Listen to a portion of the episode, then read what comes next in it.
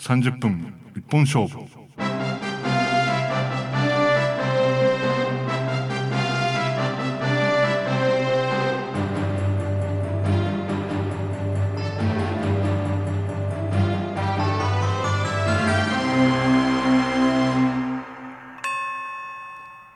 じゃあ今日は、えー、外国テレビドラマの話をしましょうかね。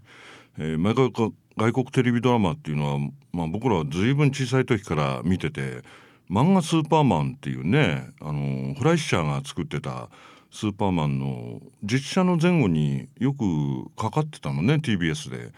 で、チャンチャチャン、チャンチャチャチャチャチャっていう音楽だけ、あの、スーパーマンとまた別のね、音楽があって、それがあの、ヤシの木がこう、嵐に揺れてるっていうところだけ子供心に覚えてて、で、いろんな人に話して、そんなのないよ、見たことないよっていろんな人に言われたんだけど、やがてあの、70年代になって、あの、フライシャーのね、スーパーマンが、こう、上、まあ、なんていうか、ビデオになった時に、あ、本当に記憶通りヤシの木揺れてるわ、みたいな我ながら4歳の記憶確かでしたみたいなのを追ってびっくりしたんだけど、まあ、その後、まあ、実写のスーパーマンになるわけですけど僕たちのその小学校の時代っていうのはスパイ SF のテレビシリーズっていうのがもう随分いっぱいあったんですよね。まあ、スパイものっていうのはあの007のねジェームズ・ボンドの映画で、まあ、ブームが世界的に起きるんだけどもともとそのスパイものってジャンルは実はその1930年代の第二次世界大戦の前に世界中で流行ったんですよね。スパイに気をつけろっていうのはそのどの国にも標語があって日本でもそのスパイが活躍する映画とかもあったしあの日本のね SF の父と言われた雲野十太の東京要塞っていうのは昭和13年に日活が映画にしてるんだけどそれなんかでもあの主人公のねホムラ総六っていう科学探偵を一ノ谷博士を演じた江川レオさんがこう演じてその某国がその東京の一角に作っている工場がどうも怪しいと言って工場の中を探っていくと一見煙突に見せかけていたのが実はその大砲の砲身を空に向かって伸ばしててそれを傾けて次々に砲撃を行うっていう某国の秘密陰謀団の活躍を打ち砕くっていうのは昭和13年だからね。だから実はそのアメリカもイギリスもあのー、暗号をどうやって解読するとかその敵の作戦をどうやって見抜くとかその無線をどうやって傍受するとか敵の新兵器の開発をスパイしようみたいなのであらゆる手を尽くしてやってたもんだから実はスパイ SF の、あの、序幕っていうのはその第二次祭典中から実はこう密かにスパイ SF っていうのはこういろんなパターンを作ってたんですよね。でそれで戦争が終わって平和な世界が来ると思いきや今度アメリカとソ連が冷戦の状態に入ってしまってまたまた再びこうスパイが活躍する時代がやってきてしまってでそれで第二次世界大戦中に本当のイギリスの情報部のあの情報将校だったイアン・フレミングがある種昔のあの実際のスパイ活動って知ってたからそれを小説に翻訳してこう世界を狙うスラッシュという悪の陰謀団と対決する、まあ、ジェームズ・ボンドっていうねイギリス情報部の衛星エージェントの話を書いてこれが、まあ、世界的に大ヒットになって映画にもなってこう次々に影響作がテレビに現れるっていうことなんだけど実はイギリス本国っていうのは007のはるか前にスパイ SF みたいな作品が始まってたのね。でそれは実はそのハマーのハマー映画ってねドラキュラとかフランケンシュタインとかあるけどその作品の初期の作品でディック・バートンシリーズっていう、まあ、ディック・バートンっていうこう青年科学者を主人公にしたシリーズがあってでこれが BBC のラジオで人気だったあの科学者なんだけども冒険が大好きみたいな貴族での人なんであの剣を抜いてもフェンシングの達人車を走らせてももうレーサーも真っ青みたいなそういうこう頭がいいんだけどアクションもできるっていうそのディック・バートンっていう怪談時を主人公にしたシーズンがあってそれを映画に、えー、実は3本1948年から53年にわたって3作品がいわゆる作られたんだけどこれは要するにその戦争中にイギリスの科学研究所で新兵器開発をディック・バートンは仲間たちと一緒にやってたわけね。ところが戦争が終わって、まあ、ディック・バートンは貴族の名家の人だったからあ僕は科学研究の道に戻るよと言ってあの戦争はこりごりだとか言ってそのなんか自分のディック・バートン研究所っていうのを作って、まあ、いつもペラペラ喋ってる3枚目の助手の人を雇って2人でこう女の子たちと夜になるとデートしたりみたいなやってたんだけどその昔の仲間の、まあ、科学研究所の連中とかあるいはそのイギリス海軍将校のやはり情報戦をやってる連中がその研究所に何者かが入っていわゆる研究開発中だった殺人光線の実験機を奪われてしまったと。このままでは国外に持ち出されるんでこうバートン助けてくれよと言って、まあ、バートンがそういう頭が切れてあのスポーツマンなのを知ってるもんだからあのそれで素人探偵ながらそのスパイ戦の中に乗り出していって事件解決みたいなもう本当に面白い。あのある超音波の発信装置で空を飛んでいるこう航空機のエンジン部にその超音波を集中させてまあなんていうのかエンジンの中の化学変化を抑えていきなり失速して墜落させる秘密兵器とかなんじゃこれみたいないわゆる SF ストーリーなんですよね。それでディック・バートンというのが活躍してしかもこうスポーツカーで走ってくると助手席には、まあ、ウルトラ級の一平君みたいにいつもあの冗談ばっかり言ってる助手がいてもう必ず女の子を助けるっていうもういわゆるテレビミステリーで僕らが60年代70年代でよく見るパターンっていうのはすでにこのディック・バートンの中で開発されてしかもハマーもこれが当たったもんだから他の設定をちょっと変えたやっぱりこう青年主人公だがこう悪の陰謀団と対決するみたいなシリーズが23本あったんですよね1950年代に。でそれがあってやがて、まあ、イギリスっていうのはそういうね007を生むようなスパイと非常に身近なところだったからそれでテレビにこのイギリスの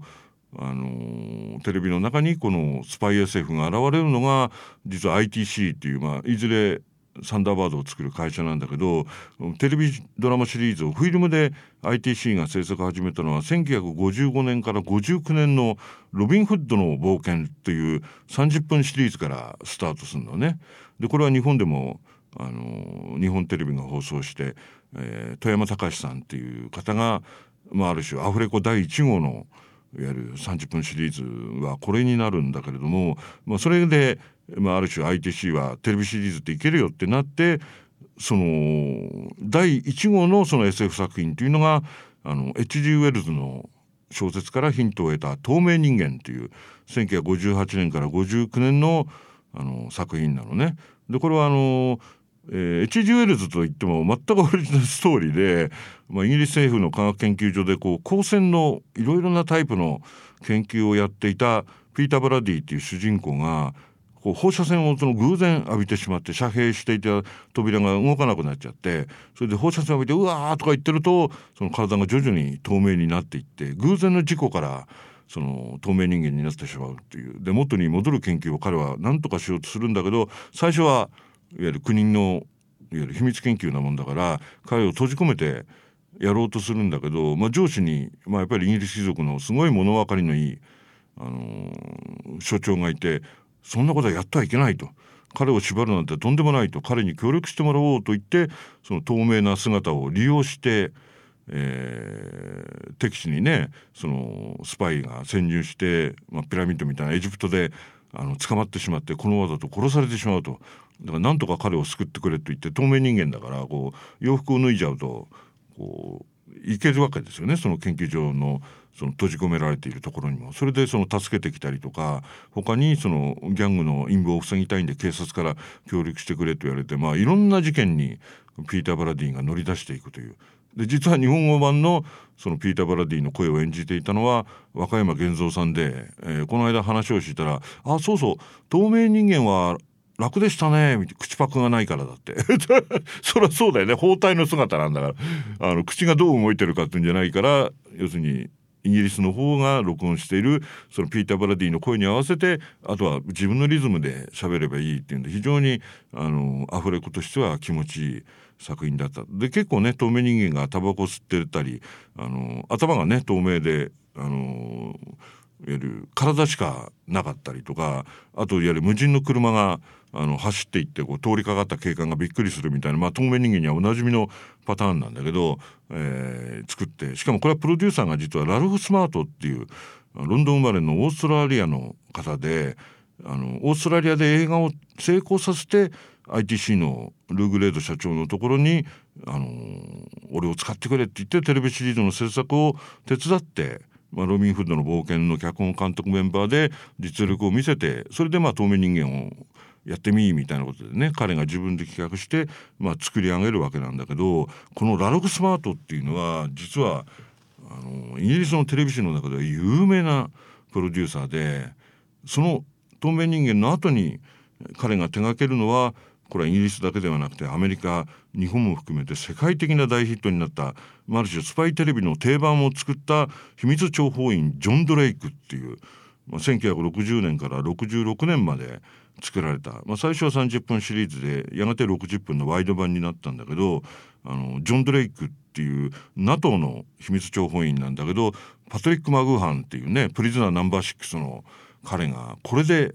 いわゆる大ヒットスターになるっていうね。だから1960年だから007って61年のから映画化されるわけでね「ドクター・ノー」ってある種007より早い。でしかもこう彼を籠絡しようと思って敵の女スパイが必ず罠を仕掛けて被害者に見立てて彼が助けてよくよく調べてみると実はあのスパイだったみたいな。で最後にちょっと悲劇的なシークエンスはあるんだけど毎回ヒロインとのラブシーンがあるっていう、まあ、後にナポレオンソローで完成するこうなんか必ず女の子がゲストみたいなのっていうのはこのジョン・ドレイクが開発してある種スパイものって面白いじゃないかと。もう拳銃も使えるし車も走らせてもうヨーロッパの各地に出かけていくというもう非常にこれはヒットしてある種ジョン・ドレイクがこのスパイ SF っていうかスパイミステリー作品のこう定番の形を作るわけ。で日本なんかでもやっぱりこれを目指して、まあ、キーハンターとかねそのいろんな影響作品が出てくるんだけどジョン・ドレイクを取りながらパトリック・マーグーハンがねあの冷戦の話とか本当に二重スパイ。で最後に自分が愛していた女スパイが裏切り者だからね目の前で殺されてしまったりみたいなスパイの持ってるこう国家の非人間性みたいなものに直面するのねドレイクっていうのは必ず。でその時にこううずいた心の中のね人間とは何かとか国家と個人はどっちが大事なんだみたいなことがやがてプリズナーナンバー6にこのジョン・ドレイクの仕事の中であの種たどり着いていくっていうねでこれがまあイギリスの最初のヒット作なんだけどところがやっぱりイギリスってのは懐が深くてで僕がねともかく外国テレビで僕が一番愛してるっていうのはその翌年1961年から69年まで長いでしょ？あの161本もエピソードがある60分シリーズがあるのね。これは「ジ・アベンジャーズ」っていう、まあ、日本でおしゃれマル秘探偵スパイマル秘作戦っていう名前を付けたんだけどもこれがねジョン・スティードっていうあのいつもこう山高帽とこうコウモリ傘を持っててそのクラシックカーに乗ってやってくるというイギリス情報部のエースエージェントなのね。でしかもこれは相棒があのエマ・ピールっていうねエマ・ピールの前がキャシー・ゲイルってミセス・キャシー・ゲイル。あの若い女の子ではなくてもうなんか結婚してる女の人がその主人公の男のパートナーになってなんたってスカートのをスッとこう手でめくるとガーターベルトが銃のホルスターになってるという。でしかもこのキャシー・ゲイルっていうのはあのコンバットスーツっていうあのいわゆる戦争中爆撃機の中で着る革製の上下の服をある種着込んでそのハイブーツを履いて 1000cc のトライアンフのバイクに乗って事件現場へ駆けつけてくるわけね。しかも柔道の達人でもう次から次へと男を投げ飛ばすっていうそのファイティングビューティーを初めて確立したのがこの「ジ・アベンジャーズ」っていう作品なのね。でしかもその人気がすごかったもんだから早速007のゴールドフィンガーの「あの007と対決する女幹部としてその飛行機の女性パイロット部隊を率いるそのプッシー・ガロアっていうものすごい名前の女の人なんだけどそれでやっぱり柔道の技でジェームズ・ボンドを投げ飛ばすんだけどそのままあの草むらの中に連れ込まれてみたいなニャンニャンみたいな、まあ、そういう あの美味しい役なんですけどこのいわゆるボンドガールを007に送り出したシリーズだったのね。でもその時はビデオ撮影だったもんですからイギリスは大評判だったんですけどあの放送システムがあのヨーロッパはパロだからね NTSC と違ってアメリカでもできなかったし日本でも放送できなかったんですよねビデオ作品だったから。でそれでこんなに人気あるんだからアメリカとねあの日本を狙おうよっていうんでその第4シーズンからあのあ第3シーズンか第3シーズンからあのフィルム16ミリであ16ミリ35ミリで撮影してフィルテレビフィルムとして完成させれば世界中に持っていけるわけだからそうしようということになってしかもそのあのヒロインをねボンドガールで持ってかれちゃったから新しいヒロインを作ろうっていうんでエマピールっていうこのエマピールっていうのがまたすごいまたミセスなんだけどこのエマピールって実はアナグラムで作ってあってマンアピールの文字組み替えなんだよね。男にアピールするっていう名前の女の人なわけよ。エマピールって言うんだけど。でしかも話が人を食ってて、まあ、これもまたあの今度は空手の使い手であのヨーロッパのスポーツカーにに乗ってクラシックカーのジョン・スティードとそのヨーロッパタイプのオープンスポーツカーに乗ってるエマ・ピールっていうのがこう二手に分かれて事件を捜査して合流して相手を倒すっていうスパイシリーズなんだけどどれぐらい人を食ってるかっていうとこのエマ・ピールがうちでお茶かなんかを飲んでるわけねテレビを見てると。すると先週の自分たちの戦いが映ってるわけ。そこからしてもおかしいんだけどそれで「えっ?」とか見てると戦っているジョン・スティールがこう敵を倒した後いきなりテレビの方を向いて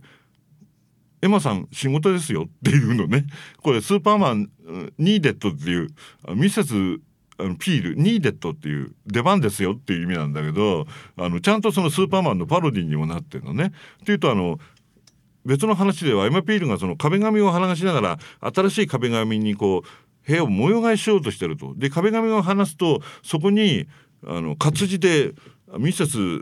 ピールニーデッドって書いてあってその事件に乗り出していくというもう最初から冗談みたいなあの不条理ストーリーでで当時あ「おしゃれマル秘探偵」っていうタイトルであのやってたから僕らも見てたんですけど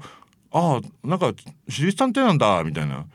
で事件だから出かけてくんだみたいなスパイだと思わなかったのね当時見てた時は。もうそれぐらいスマートな物語でしかも導入部だけもう SF ファンだったらもうびっくりするようなシーケンスが多くて、まあ、クリス・ハリーとかピーター・カッシングもゲストスターで出るんだけどある物語でこう道路をねこう車がもう1台朝方の道路を走ってるわけ。ほいでなんか太ったおじさんがヒューヒューとか口笛かなんか吹きながら朝のあのねこう車楽しいねなんて言ってると向こうからクリストハーリーが煽り気味の映像で黒いフロックコートでドラキュラのように目を光らせながらダンダダンダダンってこう歩いてくるわけ。それとそので車を走ってる人が当然避けてくれるだろうと思ったら避けなくてそのままぶつかっちゃってクリストハリーがボーンと飛ばされてガクみたいな「あ人を跳ねてしまった」とか行くともう心臓が動いてないみたいな。で救急車で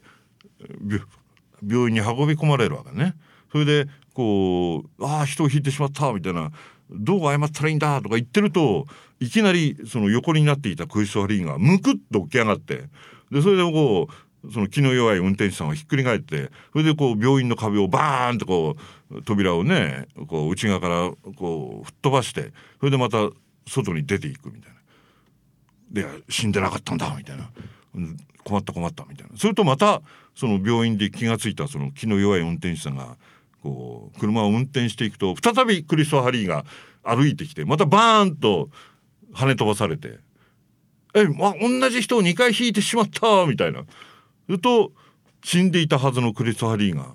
ムックと起き上がってなんか草原の彼方に消えていくっていう。でそれを見てまた運転手の人は目回しちゃうんだけどそこで次のカットにあの交通事故現場でジョン・スティードとエマ・ピールがあのこう倒れている人型の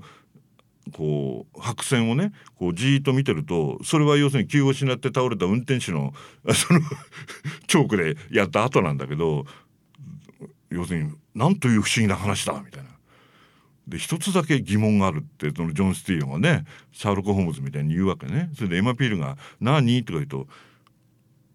その車にひかれた彼は左側通行を知らないのだろうかっていうそういうその完全言葉遊びでそれは実はある科学研究所で作られたコピー人間が研究所を出して人間にとって変わってあのこうロボット人間コピー人間の王国を作ろうとしているっていうもういきなり SF になってまたまた見ててびっくり仰天という。でそういうのが当たり前のように3話に1回そういう変な SF ストーリーが始まってまあこれが日本語版でも最初はもうジョン・スティードをあの矢島正樹さんがやってるあのナポレオンソロのねそれでエマ・ピールを武藤玲子さんがおやりになってまあこのモダンなことモダンなこと。それで今度はカラーシリーズになるとあの声が一度おや26分やってお休みした後にキャスティングが変わって今度はジョン・スティードイギリス紳士だから中村忠さんがねデビッド・ニーブンの声なんかよくやる中村忠さんがイギリス人の感じでやってでエマ・ピールは今度は平井美智子さんという魔法使いサリーのサリーちゃんの声をこれがまたすごいモダンなキュートな女の子の感じで。まあともかくボディーラインは完全に出して見せちゃうわ下着はつけないわもうなんか編み模様の服着て出てくるからねエマピールっていうのは。でジョン・スティードの方は実はピエール・カルダンが衣装コーディネーターになってのもうそういうファッションだけで今でも渋谷のファッション系のいわゆるデザイナーの人っていうのはこの「ジ・アベンジャーズ」のことは知っててもう海外からビデオを取り寄せて、あの服のデザインの参考にするっていうぐらいファッショナブルでも有名で実はこれがプリズナーナンバー6にある影響を与えるのね。だからアベンジャーっていうのはそのプリズナーの線香をなすしかもああいうしかめっ面しい難しい話ではなくて、まあ、そういうのがあって。でまあこれもそのね161本もあるからもうずっと続いて SF たちの普通のいわゆるスパイ SF とは違うエンターテインメント系のなんか仮面の忍者赤毛みたいな雰囲気があるんだけどであともう一本あのアメリカイギリスのミステリーテレビをちょっとこう広げたっていうかさらにこう加速させたのがロジャー・ムーアが主演をしていた「セイント」っていう、まあ、レスリー・チャータリスっていうね有名なあのミステリー作家の原作をテレビシリーズにしたものなんだけどもうすでに1930年代から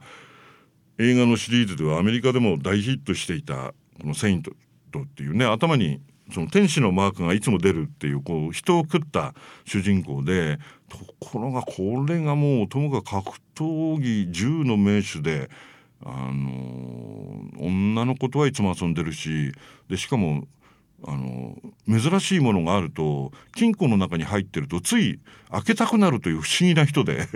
怪盗でもあるわけね。で警察に追われてると警察を平然とあの嘲笑うようにその捕まらないわけ。ルパン三世みたいなイメージもあんのね。でしかもその悪の組織に対してはいわゆるなんか情け容赦がない悪に対しては鉄槌を受け出す怪談時でそのギャング組織もセイントを恐れ警察もセイントをなんとか捕まえたいのに世界中にいわゆる顔を出す謎の怪談時っていうで要するに普通テレビミステリーっていうのは警察の物語だったり私立探偵の物語だったりあの警察の中のスペシャルスクワッドみたいなねアンタッチャブルみたいな特別チームの物語しかなかったんだけどセイントっていうのはそのこういう怪談時のいつも唇に笑みを浮かべてこうユーモア満点でこう事件を解決していく第三のタイプっていうのは実はセイントの中で生まれるのね。しかもセイントは必ずオープンカーの車に来るからこれ以降のイギリスのミステリーテレビっていうのは全部セットで車が設定されるのね。必ず制作発表の時にその車の横に立っててそれがセイントカーとかそのバロンカーとか言ってミニいわゆるミニカーの世界の中でモデル化されるというもうそういう新パターンも作ったし、まあ、ある種女の子がこう私をガールフレンドにしてって言い寄ってくるんだけどそのなんか笑いながらそれなりにデートはするんだけどあの手は出さないっていういわゆるこうかっこいい男の子の女の子たちが夢見るかっこいいいわゆる男性ヒーローのパターンっていうのはこの「セイント」から生まれるんですよね。でもしかもそういうなんていうかこう浮世離れした主人公なもんだからあのネスコのそばで霧の夜にボートを出してその密輸をやってる連中がいるっていうのが最後の最後であの湖の底から恐竜が出てきてその彼らのボートが沈没してしまうっていうネスコに恐竜が本当にいましたっていうそのエピソードもあるしあるいはこれはロジャー・ムーが自分で監督した作品なんだけど「あのドラゴンズ・ロックのモンスター」っていうタイトルなんだけどその戦闘アリっていうねアリを要するに放射能を当てて3メートルに要するに巨大化させて逆に言えばアリこそが地球を握るべきだったと。人間よりもアリの方がいいんだと言ってそのなんか戦争ばかりしてる人間を憎んだマッドサイエンティストがその3メートルのアリを作ってイギリスの片田舎の町でなんかトラックがひっくり返ったり家が潰されてたりって怪事件が続いてでセイントが行くとそのある女性がそれに巻き込まれててその3メートルのアリと対決するというもう完全 SF ですよね。あとハリアーっていうねあの V トールの1960年代初頭に開発してた新兵器をそのソ連のスパイが盗んで最後にセイントが奪還してロジャー・ムーアが運転してヨーロッパから帰還してくるというなんだかファイアーホックスみたいなでそういうのもあったりしてある種、あのー、テレビミステリーと SF がいかにその近い存在かっていうのはこのセイントが作った作品なんですよね。それで遅れて奈良寺といよいよアメリカが乗り出してくるのが0011ナポレオンソロ1964年から68年が出てここで、まあ、ナポレオンソロを演じたロバート・ボーンイリア・クリアキンを演じたデビッド・マッカラムっていうのが放送が始まったら突然今までそんな子たちはいなかったのに高校生大学生の女の子たちが「素敵みたいな「かっこいい!」みたいな「私とデートして!」みたいな週に500通もファンレターが殺到してでこれは何か新しい現象が起きてるみたいな、まあ、要するにもうベトナム戦争が悪化してて現実のその政治家や大人たちがやってることがあまりにひどすぎてもう女の子たちがフィクションのヒーローたちにこう意識を移しちゃったわけね。でそれで MGM は公式ファンクラブってそんなのなかったんだけど今までナポレオンソロのために公式ファンクラブって事務所を作ってあのファンレターにはサイン入りのこう写真を送り返すみたいなのでこれでもう世界中に支部ができて。もうともかく空港に降りるとビートルズの騒ぎみたいになってロバート・ボーンはなんでこんな俺たち人気あるのみたいな。そういうつもりじゃないんだけどみたいな。ロバート・ボーンとこう入りデビッド・マッカラムが困っちゃうぐらい人気が出てしまって。でしかもこれがサブカルチャーのあるウェーブの第1号になってそのすぐ後に「バットマン」っていうフォックスが20世紀フォックスが作ったテレビシリーズ。あるいは「モンキーズ」っていうあのテレビのために4人組をオーディションで選んで、まあ、ビートルズみたいな「あのややや」みたいなねあの音楽コメディ番組としていわゆる乗り出したでそういうあと「スター・トレック」がそうですよね。スター・トレックもある種高校生大学生中学生の女の子たちがもうミスター・スポックにの知性にもう負けちゃうわけね。もうもうスポックさんと話したいみたいな俺はスポックじゃないとレナード・ニモイが言ったぐらい、まあ、爆発的な人気があっていわゆる日本のアニメブームのあの先駆みたいなものがそういうサブカルチャーに子供ではなくてティーンエイジャーと20代のいわゆる男女の子たちがファン層として現れてアメリカのそのなんかテレビジョンとか映画のファンの動向というのに変化が起き始めるきっかけになったのがこのナポレオンソロなんですよね。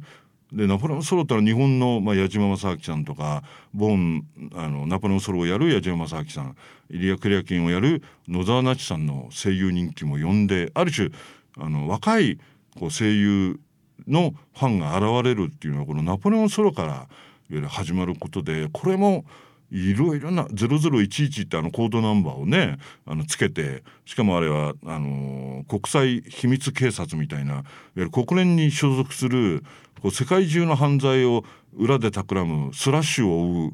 あの国連警察みたいなニューヨークの国連本部のそばのあのクリーニング屋のところに入り口があって着替えルームのところでこうエレベーターに乗るとコンピューターがチカチカ光るそのアンクルのあの本部に現れると。またこのジェリー・ゴールド・スミスの音楽がレコードでも大ヒット。まあこれはバットマンのね主題歌も大ヒットなんだけどそういうテレビの主題歌がミリオンセラーになるというぐらい。それはネルソン・リードルとか、まあ、ナポレオン・ソロの場合はジェリー・ゴールド・スミスがやってたわけだけどその音楽がもう全くモダンに。でその直後にスパイ大作戦がラロ・シフリンがあの曲でまたこれもバカ売れみたいな。でレコードがこんなに若い層に売れるなんてのはもう信じられなかった現象が起きてそれがその60年代こう後半のアメリカのいろいろな文化にこう揺さぶりをかけ始めるわけね。それは実はスパイ SF のムーブメントの中でこの現れた。でこのナポレオン・ソロっていうのはいろんな影響を日本のコミックとか「秘密探偵 JA」っていうね望月美香さんの漫画もこのナポソロの影響だし、まあ、ナポレオン・ソロの漫画自体があの斎藤隆夫さんが書いてある種「ゴルゴ13」なんかにもある影響を与えたりとかそういうそのスパイ組織なんだけど暗くないんだよねこのアンクルっていうのは そのいわゆる国連の世界の犯罪組織と戦うために作られたエースエージェントだからスパイみたいな非常な世界とはこう全然違うこう世界なのね。である種そのスパイを妖精明るいキャラクターに展示させたっていうのはこのナポレオン・ソロのおかげっていうのがすごい大きいんですあれらもう30分経ってしまってもうどちらかというと前半のこれからが面白いアメリカの仮面の忍者掲げと言われるワイルドウエストについて語らなければスパイ SF については語っていないということなんですが、まあ、ちょうどまあこれぐらいということで、えー、また次回もし、えー、その気になればスパイ SF も挑みますけれどもまたちょっと間を置いて、えー、30分一本勝負はまた別の話で、えー、ちょっと挑む形にしたいと思います。えー、じゃあまたそれでは。